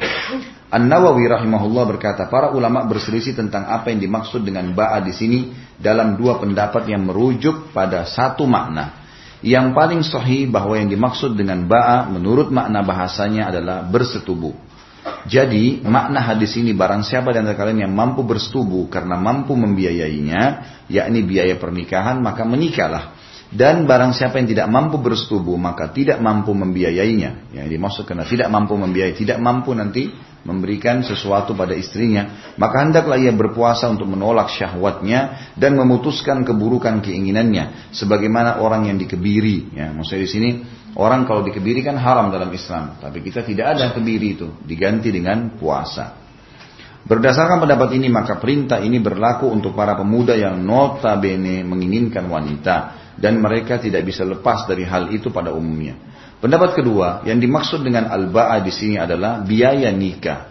Istilah ini merujuk pada kelazimannya. Maknanya, barang siapa di antara kalian yang mampu membiayai nikah, maka menikahlah. Barang siapa yang tidak mampu, maka berpuasalah untuk menolak syahwatnya. Alasan yang mendorong kalangan mengemukakan pendapat seperti ini ialah sabda beliau sallallahu alaihi wasallam, "Man lam yastati fa alaihi bisawm." Barang siapa yang tidak mampu, maka hendaklah ia berpuasa. Menurut mereka, Orang yang tidak mampu bersubuh tidak pernah berpuasa untuk menolak syahwat. Maka dalam hal ini wajib mentakwilkan ba'a dalam pengertian eh, al-ma'un atau biaya. Kalangan yang berpendapat dengan pendapat uh, pertama memisahkan dari hal ini dengan makna perkiraan tersebut. Alasan tersebut dimulakan oleh Al-Bazi, namun Iyad menjawab tidak mustahil bila kemampuan itu berbeda-beda. Maka yang dimaksud dengan sabda Nabi Shallallahu Alaihi Wasallam, barang siapa yang mampu menikah ialah mencapai usia yang mampu untuk bersetubuh, maka hendaklah ia menikah. Dengan demikian sabdahnya, barang siapa yang tidak mampu yaitu tidak mampu untuk menikah. Jadi di sini sebenarnya beliau datang merincikan hadis satu persatu.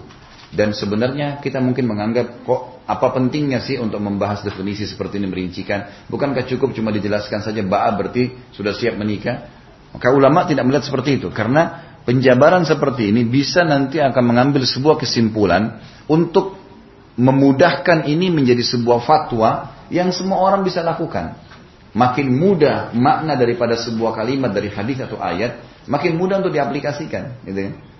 Jadi makin sulit maknanya, makin sulit diaplikasikan. Makanya ulama sering menjabarkan dan ini sudah tradisi dalam buku-buku fikih kita.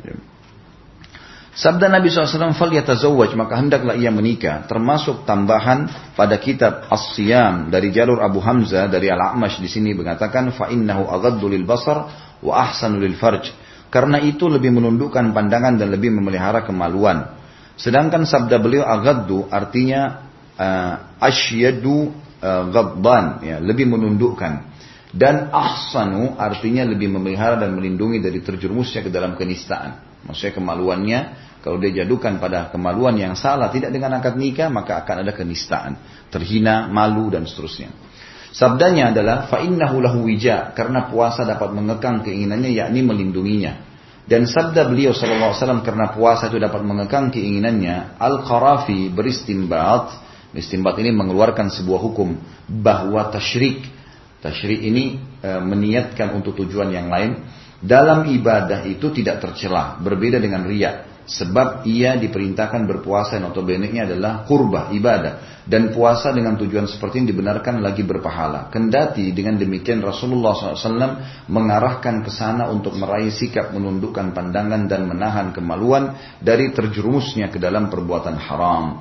Jadi sampai di sini kita ambil kesimpulan daripada hadis yang sebelumnya bahwasanya siapa yang mampu sudah mampu mau jadi suami kan, sudah siap tidak ada faktor umur di sini ya berapapun umur dia dan si perempuan siap untuk menahan mengambil menampung sperma laki-laki sehingga hamil mengandung anak maka dia menikah perhatikan tidak ada faktor masalah ekonomi di sini tidak disebutkan gitu kan faktor situasi tempat kondisi nggak disebutin gitu kan artinya memang pernikahan dalam Islam biar lagi genting kata ulama lagi perang, boleh seorang muslim menikah, gitu kan? Dalam kondisi seseorang itu tidak punya ekonomi yang mapan, boleh menikah. Dalam kondisi misal ya lagi terjadi kelaparan merata, tetap orang menikah, gitu kan? Karena itu juga adalah sebuah kebutuhan. Jadi ini yang mau diambil kesimpulan dari penjabaran para pendapat ulama tadi. Kemudian ada wasiat Nabi Shallallahu Alaihi Wasallam untuk setiap laki-laki kalau mau menikah. Apa yang dia harus lakukan? Ada hadis sahihain, riwayat Bukhari Muslim. Kata Nabi SAW, tungkahul mar'atu li arba'ah. Wanita umumnya dinikahi karena empat hal. Umumnya laki-laki menikahi wanita karena ini. Lima liha karena kekayaannya. Lihat wanita itu karena kaya, banyak orang menikahinya.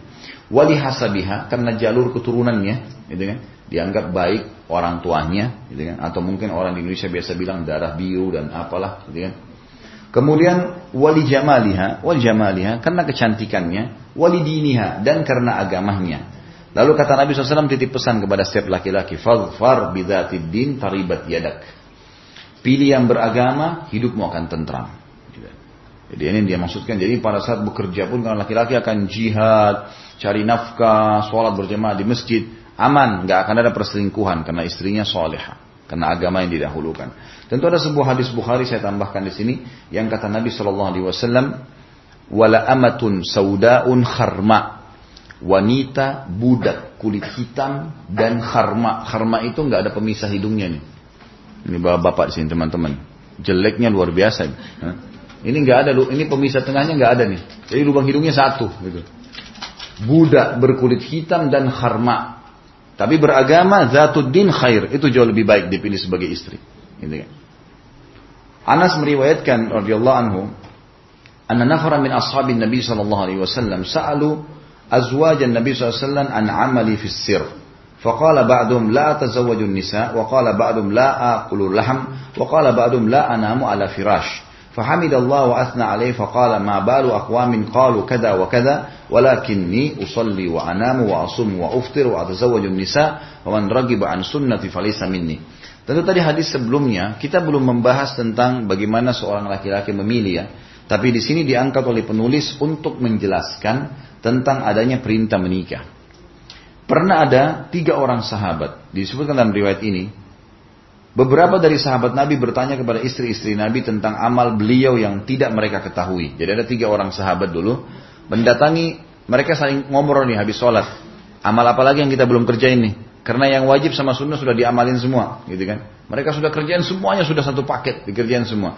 Mereka masih merasa kurang. Apa nih yang harus kita lakukan? Mau lebih dari normalnya orang.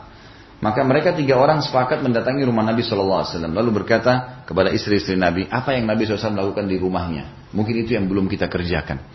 Maka kata sebagian dari mereka mengatakan, ya, pada saat Aisyah dalam riwayat ini dikatakan Aisyah berkata Nabi SAW di rumah seperti laki-laki kalian mengerjakan di rumahnya bersih bantu istrinya istirahat pada saat dia butuh istirahat bahkan Nabi SAW menjahit sendiri sendalnya yang putus maka sahabat-sahabat yang tiga orang ini dalam hadis dikatakan ka'annam akan luha seakan-akan mereka nganggap remeh ya kok cuma gitu sih gitu kan Kesannya begitu.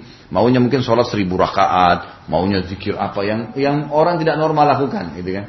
Maka ketiganya keluar, lalu tiga-tiga ini berikrar masing-masing. Yang pertama mengatakan, aku tidak akan menikahi wanita. Sekarang aku tidak mau nikah wanita, mau ibadah terus. Ya. Kan? Yang satu lagi, sebagian yang lain berkata, aku tidak mau makan daging. Ada riwayat lain mengatakan, aku puasa dan tidak mau berbuka puasa. Gitu kan? Jadi nanti kalau misalnya sampai maghrib nih masih kuat, tahan sampai besok, puasa terus. Hari ketiga kalau sudah tidak tahan baru buka puasa. Jadi yang tidak normalnya orang lakukan. Yang ketiga mengatakan aku tidak akan pernah tidur di kasur. Mulai sekarang. Malam hari nggak mau tidur. Nanti kalau ngantuk sekali baru tidur. Jadi sholat malam terus gitu kan. Nggak pakai tidur. Maka Nabi SAW mendengarkan, lalu beliau naik di atas mimbar, boleh memuji Allah dan menyanjungnya, lalu beliau memberikan salawat untuk diri beliau sendiri SAW dan beliau berkata, mengapa ada sebagian orang yang berkata begini dan begitu, demikian dan demikian. Maka ketahuilah, ada riwayat lain saya tambahkan di sini yang hampir serupa dan mengatakan Nabi mengatakan saya orang yang paling bertakwa kepada Allah di antara kalian dan saya sholat. Saya tidur dan saya sholat. Saya tidur di malam hari saya juga sholat. Saya puasa dan saya berbuka puasa dan saya juga menikahi wanita. Siapa yang menolak sunnahku bukan dari golonganku. Bukan dari golonganku. Nabi SAW juga, maaf, uh, diriwayatkan oleh Ibnu Abbas secara marfu. Marfu maksudnya adalah ya disampaikan oleh Ibnu Abbas langsung dari beliau diangkat ke Nabi SAW. Lam nara lil mutahabbin mithlan nikah. Jadi kalau orang yang mau cari cinta sebenarnya, pelampiasan biologis, ya bermesraan yang luar biasa adalah pernikahan. Kata Nabi SAW, kami tidak melihat dua orang yang saling mencintai sebagaimana pernikahan. Tidak ada yang lebih lebih mudah daripada itu. Hanya dengan akad nikah maka mereka bisa saling menjaga, saling membentuk komunitas dan seterusnya. Dan dalam Sahih Muslim dari hadis Abdullah bin Umar ia berkata Rasulullah SAW bersabda, "Ad-dunya mata'un wa khairu mata'id dunya al-mar'atu salihah." Dunia adalah kesenangan dan sebaik-baik kesenangan dunia adalah wanita yang salihah. Kalau tadi laki-laki diwasiatkan untuk mencari juga yang beragama, perempuan, sini juga ya laki-laki juga diingatkan, sebaik-baik perhiasan dunia adalah wanita yang solehah. Dahulukan agamanya si calon itu. Rasulullah SAW menganjurkan umatnya agar menikahi gadis yang baik-baik dan memiliki ketaatan agama. Dalam Sunan An-Nasai dan dari Abu Hurairah bahwasanya Rasulullah SAW bersabda, "Allati tasurruhu idza nadhar wa tuti'u amar wa la tukhalifu fi nafsiha wa maliha bima yakrah." Wanita ciri wanita yang bisa dijadikan sebagai istri adalah wanita yang menyenangkan suami jika memandangnya. Ya, jadi tujuan pernikahan harusnya cari istri yang seperti itu. Jadi apa pun yang istri suaminya suka dilakukan sama dia. Mentaatinya jika memerintahkannya, apa pun yang dikatakan lakukan ini, jangan lakukan ini ditaati dan tidak menyelisihinya dengan apa yang tidak disukainya berkenan dengan diri dan hartanya. Di sini penulis mengangkat hadis ini untuk uh, masih masalah kenapa menikah ya, masih judul itu. Jadi kita belum masuk ke dalam penjabarannya yang panjang lebar. Jadi hadis-hadis ini masih diangkat untuk menjelaskan kalau ada perintah agama untuk menikah. Di antaranya juga hadis Nabi SAW uh, ini yang memerintahkan mendahulukan menikah dengan gadis daripada janda. Alaikum bil abkar fa innahunna a'zabu afwahan wa antaqu arhaman wa arda bil yasir. Menikahlah kalian dengan gadis karena mereka lebih manis mulutnya. Di sini terjemahan keliru ya. Maksudnya bukan lebih manis mulut di sini. Artinya mereka lebih bisa menjaga lisan. Beda dengan orang yang sudah punya pengalaman. Gitu kan. Lebih jernih rahimnya karena belum pernah dibubuhi oleh sperma yang lain. Dan lebih ridho dengan yang sedikit. Artinya kalau misalnya dia sudah pernah menikah sebelumnya. Kemudian sudah pernah ada pendapatan. Gitu kan. Misal suami pertama dulu yang sudah meninggal atau cerai memberikan dia satu juta atau tiga juta atau sepuluh juta per bulan. Menikah dengan suami kedua mampunya tidak sampai ke situ. Maka oh, gadis yang belum pernah punya suami dia bisa lebih menerima keadaan ya, daripada suaminya. Tentu kita belum merincikan hadis ini ya. Nanti akan ada bahasannya, ada bahasannya. Ini hanya penyampaian dari Nabi Wasallam hadis yang dikumpul oleh penulis yang membuktikan memang ada perintah untuk mencari pasangan, menikah dan seterusnya. Ketika Jabir radhiyallahu anhu menikah dengan seorang janda, maka Nabi sallallahu alaihi wasallam mengatakan kepadanya, "Ala tazawwaj ala ala tazawwajta bikran tulaibuka wa tulaibuha wa tudahikuka wa tudahikuha." Mengapa engkau tidak menikah dengan gadis yang bisa bermain-main denganmu dan engkau bisa bermain-main dengannya? Ia bercumbu denganmu dan engkau juga bercumbu dengannya. Maksudnya di sini adalah ada perintah bagi laki-laki mendahulukan gadis. Jadi di sini bukan berarti janda itu aib, bukan sama sekali. Nanti akan ada bahasan hadis-hadis Nabi SAW menikahi janda, gitu kan? Ini juga Jabir menikahi janda. Kemudian Abdurrahman eh, ada sahabat Nabi yang lain juga menikahi janda. Banyak yang menikahi janda dan banyak yang menikahi istri-istri para mujahidin. Dan itu tidak ada aib dalam Islam. Tetapi kita melihat ada hadis Nabi yang menganjurkan untuk memprioritaskan gadis. Yang lebih banyak ditangkap oleh para ulama agar perempuan-perempuan itu tidak berumur tua baru menikah. Dan dimaksud sini gadis sebenarnya adalah Fokuslah kepada anak-anak perempuan yang memang harusnya jangan dibiarkan mereka tumbuh tanpa suami, gitu loh. Itu lebih banyak maknanya ke situ hadisnya.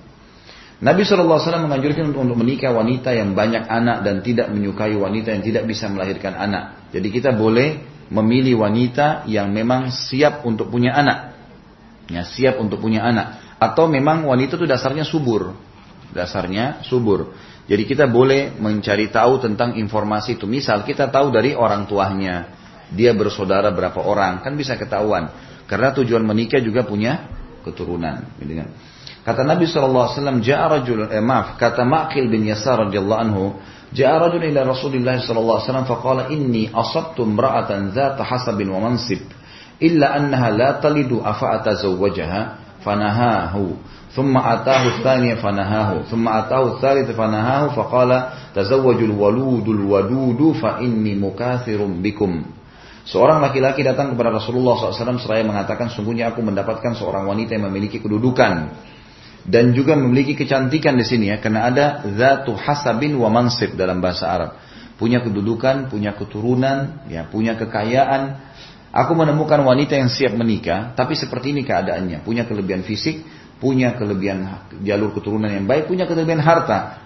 Apakah tapi dia punya masalah satu, tidak bisa melahirkan. Mandul. Maka apakah apakah aku boleh menikahinya ya Rasulullah? Karena dia minta saran Nabi ya. Jadi sahabat ini minta datang saran Nabi. Maka seorang muslim kalau diminta saran menyampaikan. Apalagi Nabi SAW.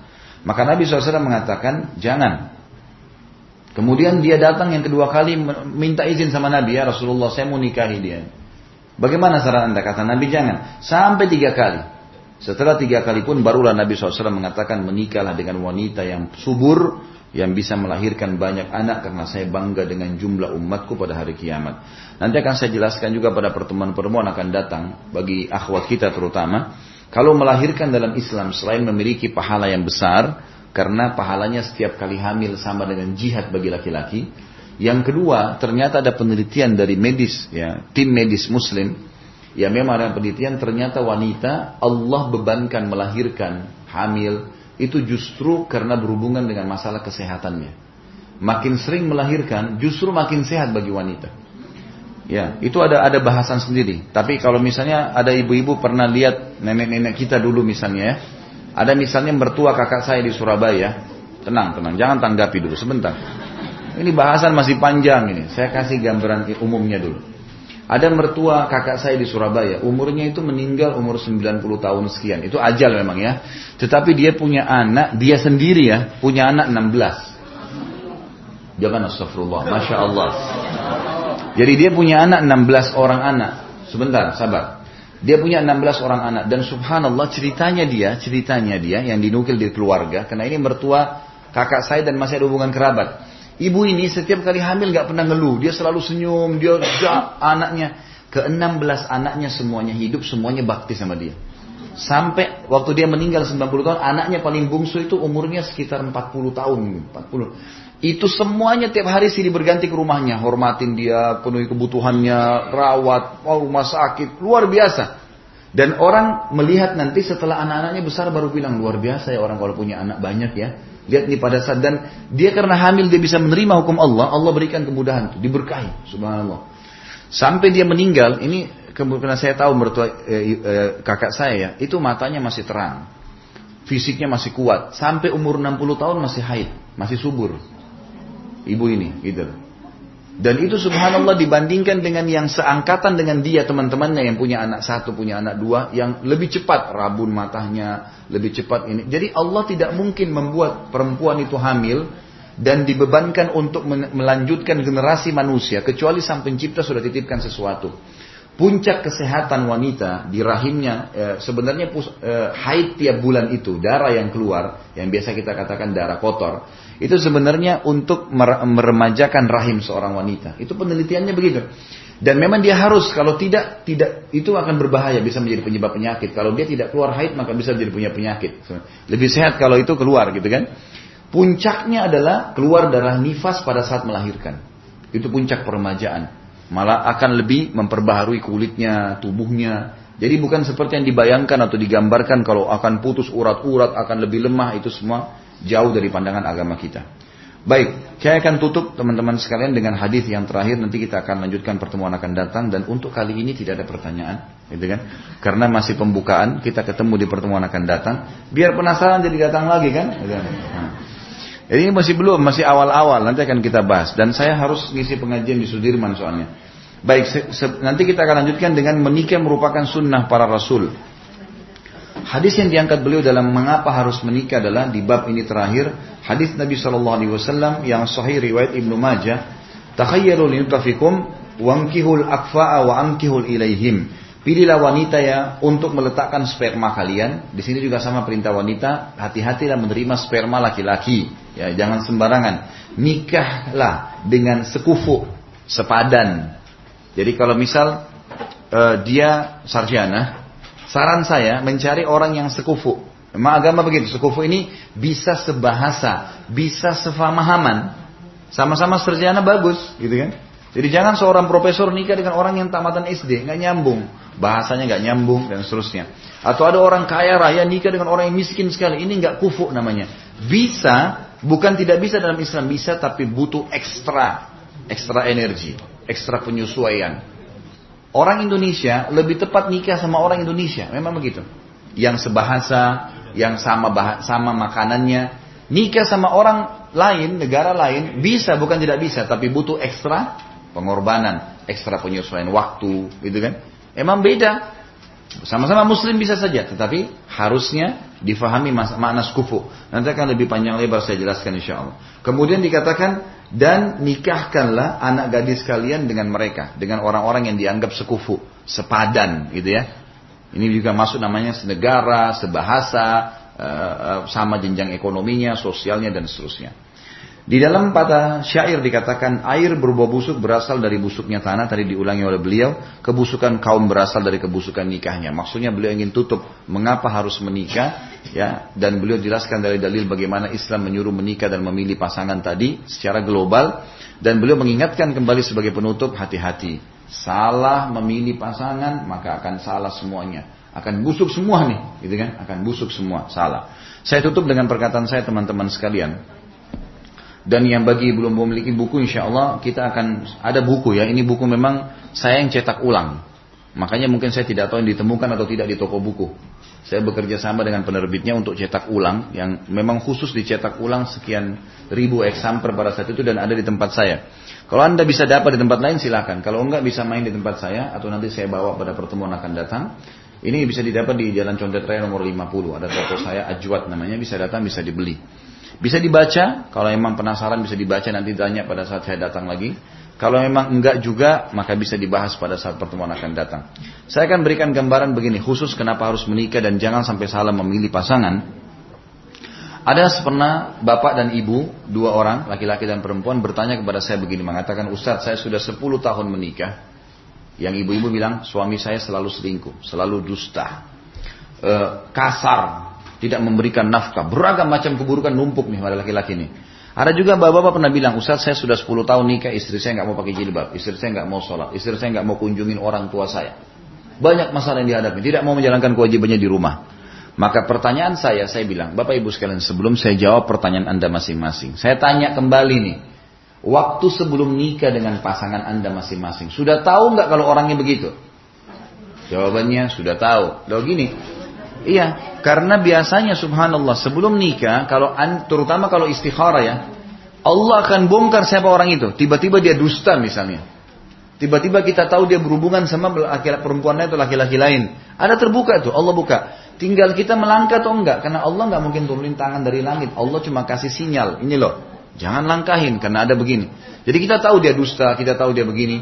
Ada perempuan tetap maksakan diri walaupun laki-laki itu pendusta, Ya, walaupun dia adalah seorang playboy memang suka ganti-ganti pasangan, tapi yang penting ganteng. Nah, ini masalah, gitu kan? Akhirnya jangan kaget kalau nanti dia dusta, nanti dia selingkuh, karena memang itu sudah dari awal. Kalau mau tidak yang tidak selingkuh, cari yang soleh memang, gitu kan? Sama halnya si bapak-bapak tadi. Saya tanya, bapak sebelum nikah sudah tahu istri nggak pakai jilbab? Sudah tahu. Kenapa nggak nikah dengan yang pakai jilbab? Dari awal banyak kan yang pakai jilbab, gitu kan? Kenapa nggak cari? Kenapa nggak cari yang memang sholat? Kenapa yang cari yang di majelis ilmu? Jadi salah memilih dari awal, konsekuensi adalah kita harus mengetahui akan terjadi dalam rumah tangga kita. Mungkin itu saja materinya insya Allah hari ini dan kita akan ketemu nanti di pertemuan akan datang. Ya, dan mudah-mudahan apa yang kita bahas ada manfaatnya dan jangan terburu-buru karena satu paket rumah tangga tidak bisa dalam satu dua jam pertemuan. Ini butuh untuk kehidupan 50-60 tahun ke depan bahasan satu persatu. Yang penting kita ngambil pembukaan apa yang sudah kita sampaikan tadi. Mungkin begitu kalau ada benar dari Allah, kalau salah dari saya mohon dimaafkan. Subhanakallahumma bihamdika asyhadu an la. Wassalamualaikum warahmatullahi wabarakatuh.